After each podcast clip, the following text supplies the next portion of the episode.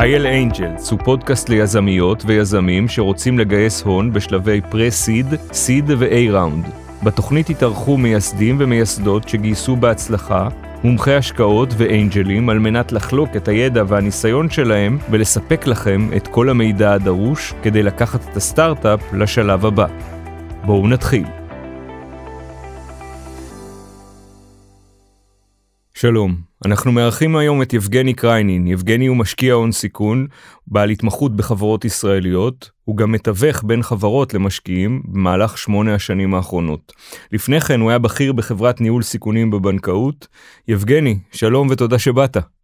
שלום שלום תודה על האירוח. בוא תספר לנו קצת על עצמך על התחנות העיקריות בקריירה אנחנו פה ניהלנו שיחה מקודם בחוץ וסיפרת אה, על מגוון אה, עסקים ותפקידים שהיית עושה אתה לא היזם השגרתי שהרוויח כסף והפך להיות אנג'ל בוא תספר לנו קצת. אה. בכיף אז אה, אני יבגני בן 45 אה, אבא לשלושה ילדים נשוי באושר. עליתי ארצה בגיל 16 מסנק פטרבורג מרוסיה אחרי שסיימתי לימודים אה, בתיכון וגם אוניברסיטה אה, התחלתי את הקריירה שלי בעולם הבנקאות. ידעתי כבר בגיל 5 שאני רוצה להיות בנקאי אז בגיל אה, 20 הפכתי להיות בנקאי. אה, סיימתי עתודה ניהולית שזה מסלול מאוד מאוד מיוחד בבנק לאומי והבנתי שהמסגרת אחרת היא תהיה טובה לי יותר. ואז התגלגלתי לעולם השקעות.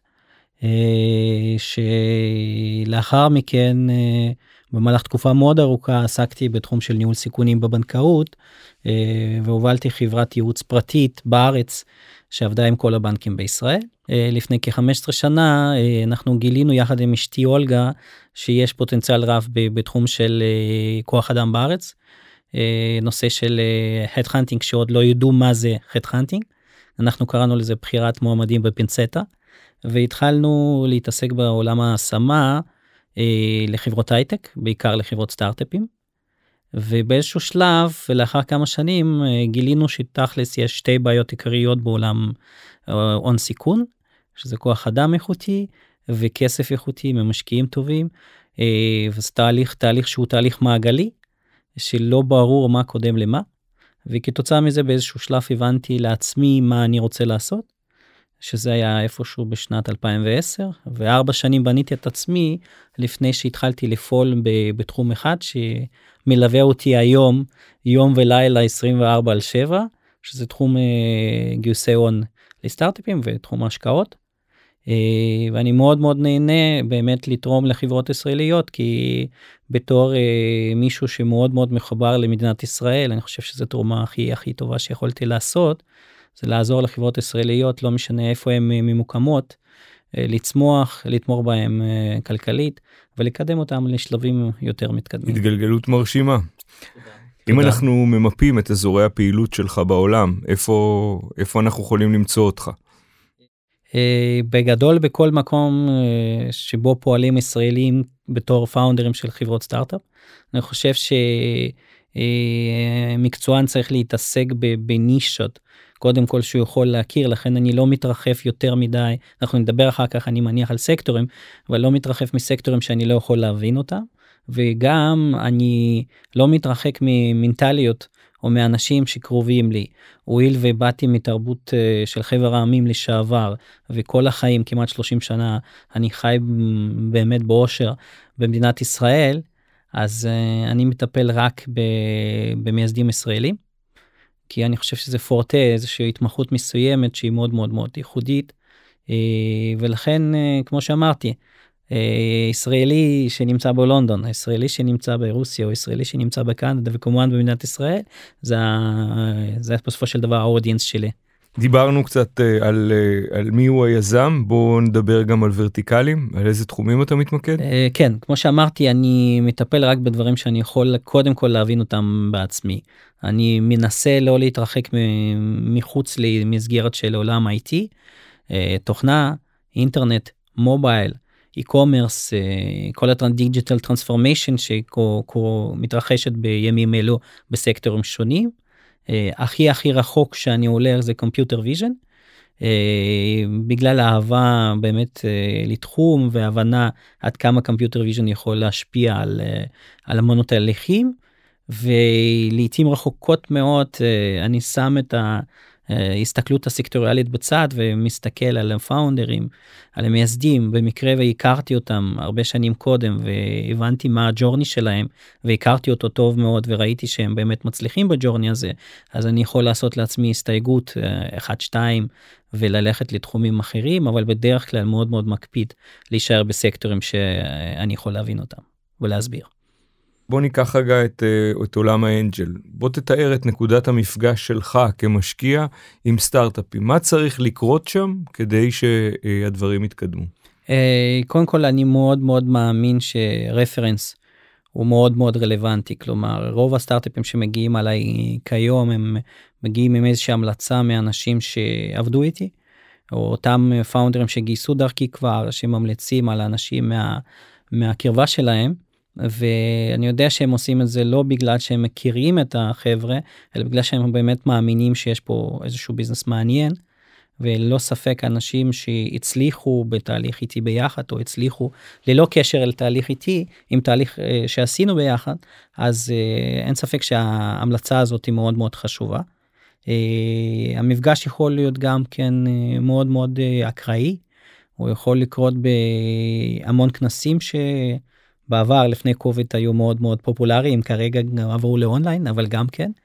וגם קורה מתוך העבודה האנליטית מאוד מאוד מסודרת שאני אישית עושה כדי לזהות טרנדים וחברות צעירות שצצות ש...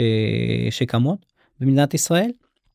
לכן אין איזושהי איזושהי מגבלה מה המקור של המפגש מה שיותר חשוב זה באמת עד כמה יש במפגש הזה כימיה בין אנשים כי אני מאוד מאוד מאמין שהדבר הראשון והכי חשוב זה באמת אה, יכולת אה, להבין את הפאונדרים להאמין שהם אלו האנשים שיכולים לעשות את המהפכה. ו...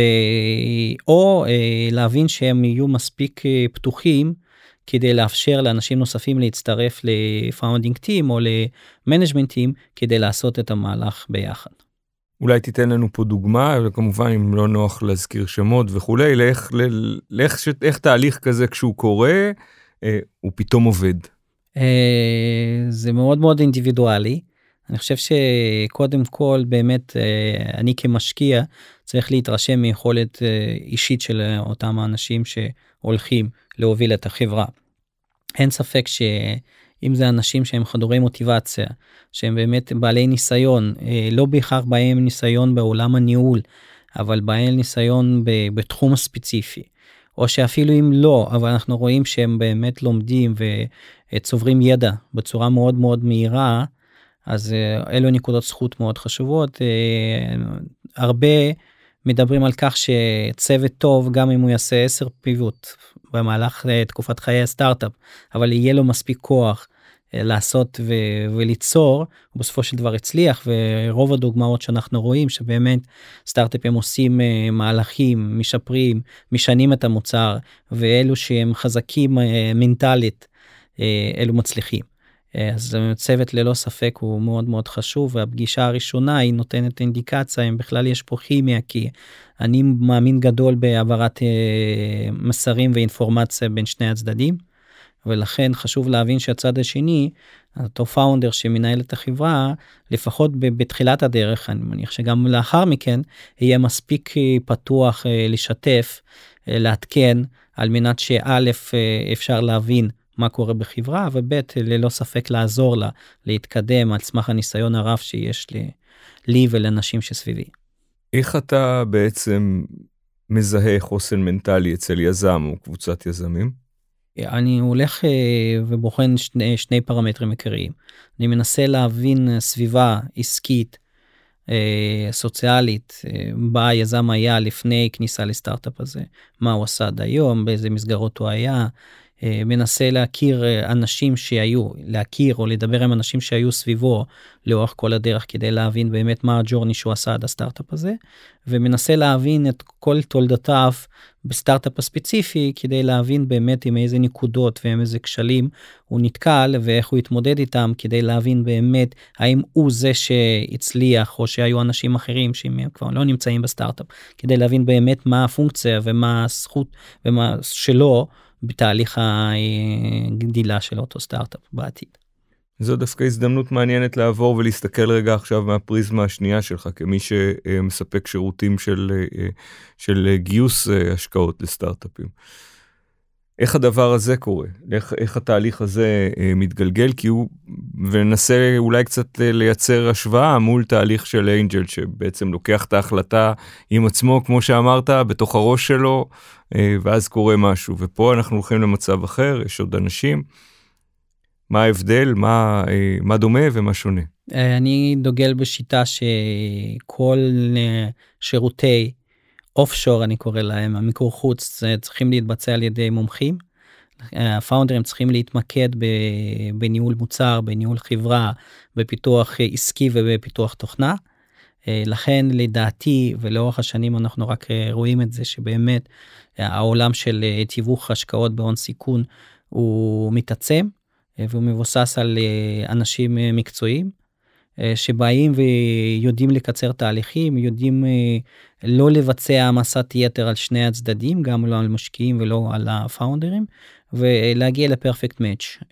פרפקט מאץ' זה אומר שבאמת לעשות תהליך אה, בין כמות השחקנים המצומצמת ביותר כדי להגיע לאופטימיזציה ולתהליך הכי טוב.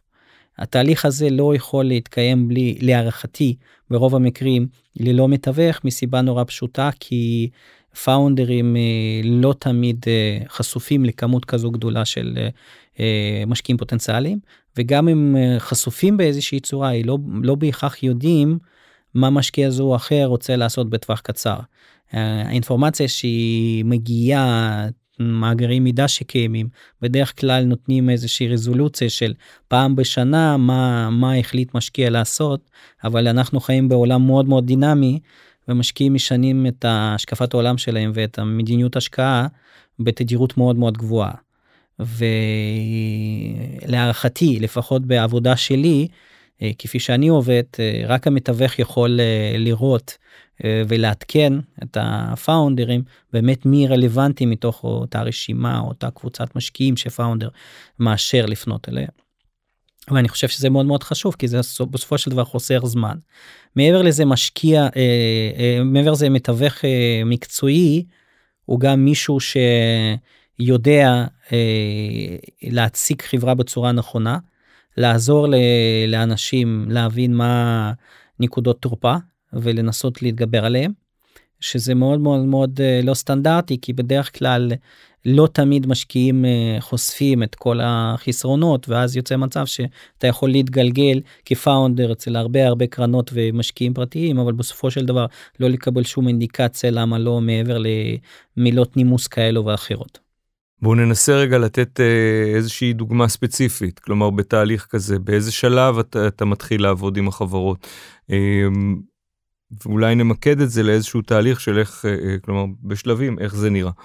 אה, בעבר התחלתי לעבוד עם חברות כבר בשלב של פריסיט סיט. היום התעשייה לפחות איך שאני רואה התרחקה יותר לכיוון של חברות טיפה יותר אה, בשלות לפחות מבחינת מיקוד ועניין של משקיעים לכן אנחנו בדרך כלל מתחילים אה, להסתכל על חברות שיש להם מיני של revenues. הם לא חייבים להיות גדולים כלומר הכנסות של גם 10,000 15,000 דולר במונחי MRR יכולים להיות מאוד מאוד אה, רלוונטיות יכול להיות מאוד מאוד מאוד רלוונטיות לפוקוס. אה, ובגדול אה, רוב החברות שהתחלתי לעבוד איתם אני מלווה אותם עד יומם האחרון שבדרך כלל הוא חיובי. יפה ודוגמה בצד השני להשקעות שלך אישיות אם אתה יכול לתת איזושהי דוגמה גם לתהליך לחברה לסוג איך כן. זה בעצם קורה. בהשקעות פרטיות שלי כמו שאמרתי אני מאוד מאוד אופורטוניסט. אני יכול להיות גם צ'ק ראשון, אני גם יכול להיות צ'ק אחרון בסיבוב כשאני רואה שפשוט כבר צריך להספיק אה, לעלות על הרכבת. אה, מאוד מאוד עוזר, אה, תמיד פתוח להביא רעיונות חדשים, כי באמת אני חושב שהמטרה של משקיע לא משנה באיזה כובע הוא נמצא, אם הוא קרן השקעות או בן אדם פרטי, זה כמה שיותר לנדף מהניסיון שלו, שבדרך כלל הוא רב יותר מאשר ניסיון של פאונדרים כי פאונדרים בדרך כלל זה ה baby הראשון שלהם או baby שני שלהם ומשקיעים רואים uh, מאות אלפי חברות בשנה ומשקיעים בכמות לא מבוטלת ורואים את כל הג'ורני הזה מבפנים ולכן אני חושב שלהם יותר נכון וקל לשתף את האינפורמציה ולחזק את הפאונדרים. זה מה שאני מנסה לעשות לאורך כל הדרך. מה בעצם אתה יכול לתאר כגישה נכונה של סטארט-אפ למשקיע? כלומר, אנחנו נמצאים עכשיו, אה, יושבים היזמים, מכינים דק, שולחים את המיילים. איזה אה, אה, עצות מועילות אתה כמשקיע מנוסה יכול לתת ליזמים, במיוחד אלה שעושים את זה בפעם הראשונה? אה, בוא נחלק את זה בין שיטות הנגישות למשקיעים והתוכן שמגישים למשקיעים.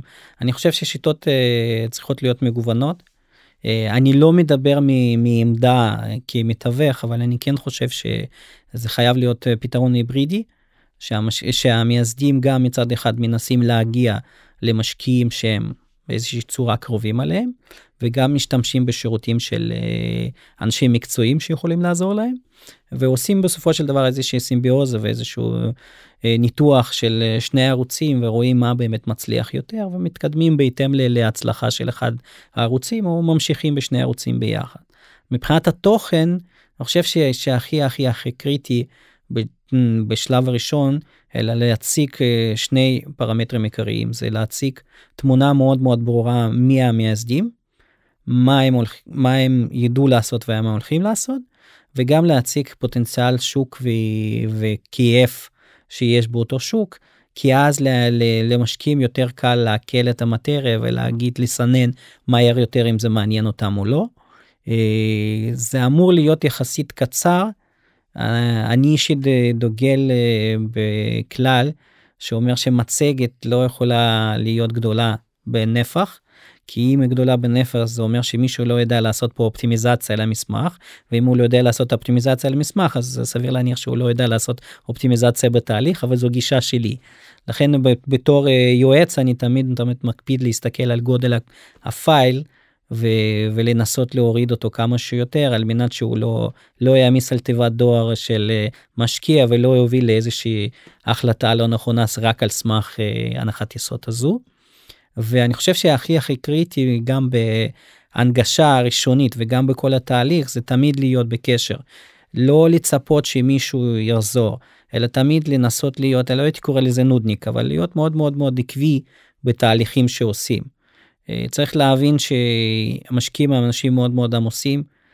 ברוב המקרים במיוחד בפניות ישירות המייסד לא יודע מה שיטת העבודה של משקיע ולכן הדרך היחידה שלו להבין האם החומר עבר, נקרא, מעניין או לא, זה לפנות בשינית ו- ולנסות לקבל uh, תשובה. Uh, היום יש אמצעים מטורפים כמו לינקדאין שהוא מאוד מאוד דמוקרטי ביכולת של פאונדר uh, לפנות לכל אחד ואחד. רוב האנשים שאני מכיר הם מאוד מאוד מאוד פתוחים לענות. Uh, אני חושב שהעולם האינטרנט היום מאפשר לנגישות יתר למשקיעים מצד אחד וגם מצד שני למייסדים לעשות תהליכים שלפני 20 שנה היה כמעט בלתי אפשרי לעשות. אמרת משהו מעניין אמרת אה, לא להתבייש לחזור ולהתקשר. בוא ננסה לדייק את הקו הזה. מתי אה, מתי יזם אה, הופך להיות אה, אה, כזה שכבר הוא מייצר הטרדה?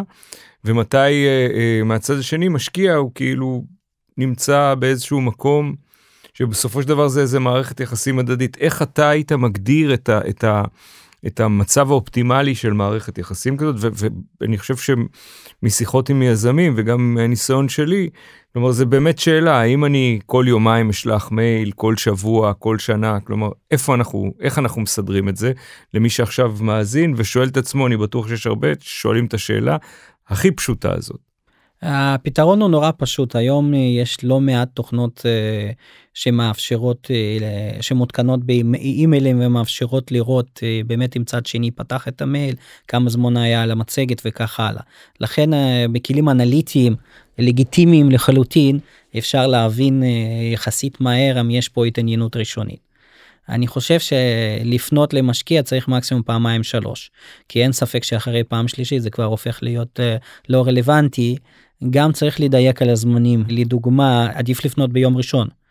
כי פנייה לקראת סוף שבוע לא בהכרח בכלל אה, נופלת בסינון של משקיע כי משקיע ככל הנראה כבר נח ולכן רק ביום ראשון הוא יתייחס אז עדיף לשלוח ביום ראשון על הבוקר לתזמן את המייל. ולקראת סוף שבוע אני מניח שזמן סביר לתגובה לא משנה חיובית או שלילית, הסדר גודל של שלושה ארבעה ימים, גם לאנשים הכי עמוס, עמוסים ועסוקים. לכן אני חושב שהפנייה צריכה להיות הראשונה ביום ראשון והשנייה ביום רביעי חמישי, ואז לסגור מעגל, לראות באמת אם יש איזושהי התעניינות. אם אין התעניינות, אני לא חושב שצריך אה, להזניח את הקשר הזה, אלא צריך לחפש דרכים אחרות, אולי יותר אינטימיות להגיע למשקיע. אולי מישהו מהחברים שלך גייס מאותו משקיע. אולי המשקיע למד בכיתה עם חבר שלך, אולי אתה למדת בכיתה עם... אני חושב שהיום, אה, בגלל שאנחנו חיים ב... אה, בגלל שהון סיכון, תעשייה מאוד מאוד דמוקרטית, אז אפשר להשתמש בכלים שהם לא נפוצים דיים בתחומים אחרים. אני חושב שכולם אה, ניתנים לשימוש רק במינון נכון כדי לא ליצור אנטגוניזם מיותר. אני חושב שנתת פה אה, נוסחה מאוד אה, סבירה ומאוד הוגנת. כלומר, אם אנחנו מתחילים ביום ראשון, נמשיך ביום רביעי, אחרי זה ניתן עוד כמה ימים, אפשר לשלוח תזכורת, יכול להיות שמישהו היה בחופש, אבל אחרי שלוש, גג ארבע פעמים, אם זה לא קורה, אז זה לא קורה, אפשר אז בטווח של חודש, חודשיים אחרי זה, לשלוח, אה, לשלוח מייל תזכורת. אני אקצין גם ואגיד שאם אנחנו רואים שמשקיע לא עונה, זה אומר אחד משתיים בפרק זמן שהקצבנו א' שזה כנראה לא מעניין אותו או שהוא לא ערוך לתגובות uh, מהירות. אם הוא לא ערוך לתגובות מהירות סביר להניח שכמשקיע הוא גם יהיה בעייתי לנו כסטארט-אפ בתחילת הדרך חייב תשובות מהירות. חתימות על הדוחות חתימות על אישורים הקצאות חדשות כסף נוסף.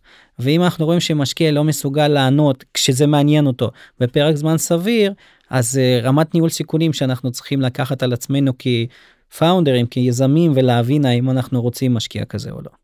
תשובה נוקבת שאני לא יכול להסכים איתה יותר אין ספק שאם מישהו לא נכנס לתוך התהליך הזה ויודע לעבוד בקצבים שסטארט-אפ צריך לעבוד יהיה לך קשה לעבוד איתו לך או לך קשה לעבוד לא, איתו. לא אומר על לקבל החלטה כן. סופית להשקיע או לא אבל לפחות להגיף כן. כן, אני מסכים לחלוטין. אתה חושב היום כשאתה מסתכל אתה בוודאי פוגש אה, הרבה מאוד יזמים ויזמיות. אתה חושב שעם הזמן אנחנו רואים שיפור משמעותי בהבנה של יזמים איך צריכים לעשות את התהליך הזה או שעדיין אתה נפגש ב, אה, בתופעות של, של חוסר הבנה בסיסי בתוך איך מנהלים תהליך כזה. אה, תהליך הגיוס כן, כן. כן אני חושב שהמהלך עצמו הוא כל כך פרטני וייחודי שהיא, והוא לא חשוף ל, ל... אתה יודע, לא, אתה לא יכול אה, ללמוד עכשיו בהרווארד או איפה שלא יהיה איך עושים גיוס לסטארט-אפ בשלב א', אוקיי? כל אחד הולך בדרכים שלו והדבר היחידי שיכול להיות אה, כאיזשהו רכיב למידה זה לשמוע מה חברים עשו. הבעיה בתהליך הזה שחברים בדרך כלל מספרים uh, סיפורים שחלקם לא מדויקים או שאוזניהם של יזמים חדשים ששומעים אותם מפרשים אותם בצורה לא נכונה. ואז בדרך כלל אני רואה זה אפילו בזה בייס ואולי אפילו נזק מאשר uh, תועלת. כי פשוט אין, אין קשר למציאות לאותם סיפורים שכפי שהם מעובדים בראשם של יזמים uh, צעירים שהולכים לגייס. לכן אני חושב שבאמת אה, חוזרים לאותה נקודה של איש מקצוע בצד או משקיע ראשון שהוא באמת מאוד מאוד מנוסה ויכול לעזור אה, אלו המקום אה, מוקדי ידע העיקריים שצריכים להיות לצד היזמים שיכולים לקדם אותם לעשות תהליכים יעילים. אולי תיתן לנו כמה דוגמאות לסיפורים שיזמים מספרים אחד לשני שהחיבור בינם לבין המציאות הוא לא הוא לא תמיד מלא. כן הסיפורים הגדולים הם אה, מתרכזים בשני נושאים הנושא הראשון זה השווי בו גויס הכסף והנושא השני זה כמה כסף גויס. הטעות האבסולוטית שהיא גם קיימת בעיתונות לרוב וגם בשיחות בין היזמים זה שתמיד מנסים להגיד סך הכל לאורך כל הדרך כמה כסף גויס ואז זה יוצר איזושהי איזשהו דיסבלנס כי מה שמעניין ליזם זה בכל שלב נתון כמה כסף גויס ובאיזה שווי על מנת שהוא יכול לייחס את עצמו למצב של אחרים.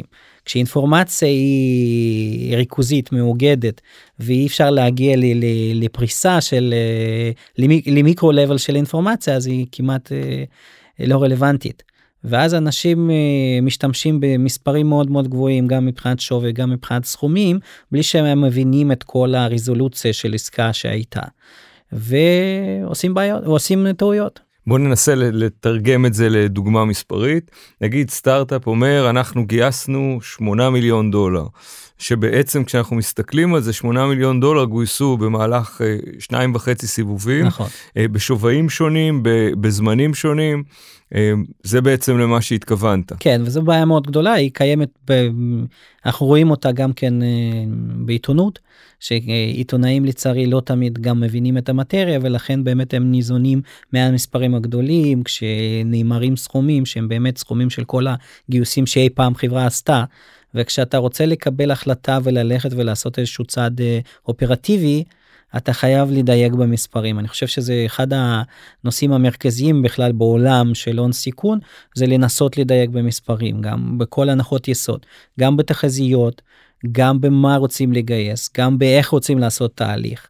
אני חושב שזה מאוד מאוד מאוד קריטי, כשאינפורמציה שמגיעה, אינפורמציה כללית, היא כמעט אה, לא ניתן להשתמש בה להפך היא יוצרת יוצרת איזה דיסוננס קוגניטיבי אצל אה, מייסדים כי כשאומרים לו שהשווי הוא x והוא שמע ששווי צריך להיות 4x אז הוא אומר זה יכול להיות חבר שלי גייס ב-4x. ואז אתה מתחיל להסביר במקרה אם אתה מכיר חבר הזה שזה לא בהכרח ככה וגם אם אתה לא מכיר את החבר הזה אתה מנתב מנתב אליו שאלות על מנת שהוא יוכל לבוא ולקבל דיוקים וכשהוא מקבל דיוקים הוא מבין שזה לא בדיוק המצב. בעצם מה שאנחנו אומרים פה הוא אה, שבעצם מה שאנחנו קוראים בעיתון הוא לא בהכרח אה, נכון ומדויק בטח לא מספרית וגם כשיזמים משתפים יזמים אחרים במספרים שלהם זה בעצם במקרים רבים, לא תמיד, אה, מוטה כלפי מעלה, הן בשווים והן בגובה הגיוסים והן בזמן שזה לקח. יש לכולם נטייה לייצר, אה, אה, לייצר איזושהי סוג של מציאות. שהוא אה, אה, יותר ורוד ממה שהדברים בפועל. במיוחד דווקא ליזם שמקשיב.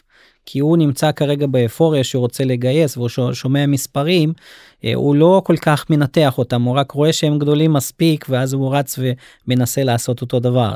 בלי שהוא באמת מנתח כי כמה שאלות אה, אה, נוספות יכלו להביא אותו להבנה הרבה יותר מדויקת. אה, אני חושב שזה מה שאני ממליץ לכל החבר'ה שאני עובד איתם זה גם כשהם שמעו משהו זה לחזור לאותו מקור ולנסות לשאול עוד 2-3 שאלות כדי לקבל את האינפורמציה הרלוונטית להם בשלב נתון ספציפית בו הם נמצאים. הייתי רוצה לפי המסורת שקבענו שתגיד לי מספר נקודות מהניסיון שלך שליזם אסור לעשות בקשר מול משקיע. אז קודם כל אני חושב שיזם צריך מאוד מאוד לדייק במספרים שהוא מציג בתחזיות. כל שינוי בתנועה אה, בטווחי זמן קצרים מראים שאותו אקסל שהוא הציג קודם לא הייתה לו שום משמעות. אה, משקיעים מאוד מאוד מאוד חרדים לראות מספרים ולהבין שיזם השקיע בזה הרבה זמן ורצינות בהכנת אה, תחזיות. לכן מאוד מאוד חשוב להקפיד שאקסלים תחזיות שתוכניות עסקיות שיוצאות הן לא משתנות כל יום או כל בשליח, בכל שליחת אה, מייל אה, למשקיע וגם אם הן משתנות אז עם הסברים מאוד מאוד מדויקים למה זה קרה. דבר שני יזם לא יכול להיות יאיר הוא לא יכול להיות במצב שהוא אה, מראה למשקיע שמשקיע לא מבין שום דבר. כי בסופו של דבר אה, אנחנו מדברים על משקיעים מאוד מכובדים שעשו דבר או שניים בחיים והם בסופו של דבר הם באים ברזולוציה ברוח מאוד מאוד חיובית להשקיע והגישה הזאת יכולה ליצור אנטגוניזם מאוד מאוד מאוד חזק. בסופו של דבר אם הסטארט-אפ הוא לא סטארט-אפ של סולו פאונדר אה, כלומר יש כמה פאונדרים נורא נורא חשוב שכולם ינגנו כמו בתזמורת. לא יכול להיות מצב שיש שלושה פאונדרים בחברה ופתאום אנחנו רואים בפגישה רק אחד או רק אחד מדבר ואז כבר מלכתחילה אה, נשאלות פה שאלות אז מה השניים הנוספים עושים. אה, צריך מאוד מאוד מאוד לדעת לתזמן אה, שיחה מול משקיע שכל בעל משמעות בחברה ברמת founder או אם זה לא founder אבל איזשהו תפקיד בכיר אם, אם VP R&D הוא לא founder אבל הוא בכיר מספיק אז לכל אחד יהיה ביטוי לא בהכרח בגישה או שיחה ראשונית אבל לקראת הסגירה של העסקה. על מנת שלמשקיע יהיה יותר קל להבין או לעשות אותו מחקר על הפאונדרים שדיברנו אז אני חושב שאלו דברים שמאוד מאוד מאוד חשוב אה, לא לפספס ולהיות מאוד מדויק בתחרות. לא לעשות over killing להציג כל חברה שיכולה להיות או צפויה להיות בתחרות מולך כי זה כמעט כל חברה בעולם יכולה להגיע לזה כי התנועות מאוד מאוד מאוד מסיביות. מצד שני לא להציג שאתה היחיד ו... ואין תחרות בכלל כי על פניו אין היום תחום שזה לא שלא תחרותי. אני חושב שהדוגמה הכי קלאסית ואני אה, יש את זה הרבה בעיתונות היום החבר'ה של וייבר אה, טלמון וטלמון מרקו ואיגור מגזיניק כי הם תמיד תמיד לאורך כל הסטארטאפים שלהם אמרו שאנחנו מספר 2 היה וואטסאפ הם משהו וייבר אנחנו יודעים להסתכל על מה שהראשונים לא הצליחו לעשות ולשפר. אני חושב שזו גישה מאוד מעניינת כשהתחרות כבר קיימת ויש ענקים ואתה רוצה להצליח באותה תעשייה גישה שלפחות לזוג הנחמד הזה הצליח הצליחה כמה פעמים. מאוד מאוד חשוב להבין באיזה סביבה תחרותית אתה נמצא לא להפחית בערכה אבל מצד שני לא להעמיס אותה יותר מדי בפרמטרים לא רלוונטיים. וטיפים קטנים ליזמים של בדברים של קשר אה, אה, מול אה, מול משקיעים דברים שכדאי לעשות שבדרך כלל אולי לא רואים אותם שמשפרים את, ה, אה, את, ה, את כל המהלך הזה שנקרא גיוס השקעה בשלבים מוקדמים? אה, אני חושב שמאוד קריטי לעדכן את המשקיע גם שהוא עוד לא משקיע בכל התפתחות שיש בחברה כי כמה שמוקדם אתה מביא אה, ורותם את המשקיע לעגלה ומעדכן אותו ונותן לו תחושה שהוא כבר חלק מהצוות ככה הקשר מתחזק ובסופו של דבר יכול להוביל לסיכויי הצלחה גבוהים יותר בהשקעה. לשתף להיות מאוד מאוד מאוד ישר. לא לשקר כי כל מהלך שהוא לא ישיר בסופו של דבר מוקדם או מאוחר בדרך כלל מוקדם כבר עולה ו... ואז לאנשים אין שום אינטרס אה, לתמור באנשים שלא ישרים בטבעם. אה, וכמה שיותר להיות בקיא גם במטריה שמתעסקים לא לא תמיד אה, כולם מומחים ופרופסורים אבל לפחות להראות ידע מאוד מאוד נרחב במטריה ולהציג בצורה מאוד מאוד מאוד אה, דידקטית ומסודרת את התהליך של שנה שנתיים הקרובות איך אתם רוצים לכבוש את העולם כי אני חושב שמאוד מאוד חשוב למשקיע לראות לא רק שאתה יודע איפה אתה נמצא היום אלא איך אתה תעשה execution לפחות איך אתה תתאר שתעשה execution בטווח של שנה שנתיים הקרובות. נקודה נוספת מאוד קריטית פה זה תכנון נכון של כוח אדם. הואיל גם אני בא מעולם השמה אני חושב שיש סיכון שלא משקיעים ולא יזמים לוקחים בחשבון זה היכולת לגייס צוות חזק גם כשיש כסף. הרי אנחנו תמיד אומרים למה באתי בכלל לתעשייה הזאת כי הבנתי שיש קשר בין השמת עובדים לכסף. אין כסף אי אפשר להביא אנשים אה, יש כסף צריך לרוץ ולהביא אנשים. ונקודה הזאת אני חושב שגם למשקיעים וגם ליזמים הם צריכים להיות כמה שיותר עם יד על הדופק וכמה שיותר אמיתיים עם עצמם אה, בהבנה איך הם יעשו את הגיוס אחרי שהם יקבלו את הכסף כי אחת הבעיות הגדולות שגיוסים לא מצ... גיוסי כוח אדם לא מצליחים ואז כל time to delivery מאוד מתרחק וכל התוכנית העסקית הולכת לפח. אני חושב שמאוד מאוד קריטי וזה גם המלצה מאוד חזקה ליזמים. זה כשכותבים משהו ורוצים לגייס מפתח בעוד חודש ועוד שלושה מפתחים בעוד חודשיים זה להבין עוד מראש האם זה בכלל ישים כמה זה יעלה ועד כמה סטייה בתקציב תהיה. אני חושב שכל מי שנמצא כרגע בתוך התעשייה הזאת ולא משנה באיזשהו באיזה שלב הוא נמצא מבין לחלוטין את, את, את הבעיה. אני מסכים גם עם, עם הרעיון שצריך לחפש את זה לחפש פתרונות בשלב מאוד מוקדם. שוב גם בנושא הזה נראה לי שנצטרך אה, להזמין אותך שוב אלינו בכיף. לדבר אה, גם על הנושא הזה. יבגני תודה רבה למדנו הרבה זה היה מפגש מרתק ואני מקווה שנתראה שוב בקרוב. תודה תודה לכם. ובכן, תודה רבה שהייתם איתנו עד סוף הפרק. תירשמו בבקשה למעקב אחרינו בפלטפורמה שבה אתם מאזינים לנו, שתפו ונתראה בפרק הבא. תודה.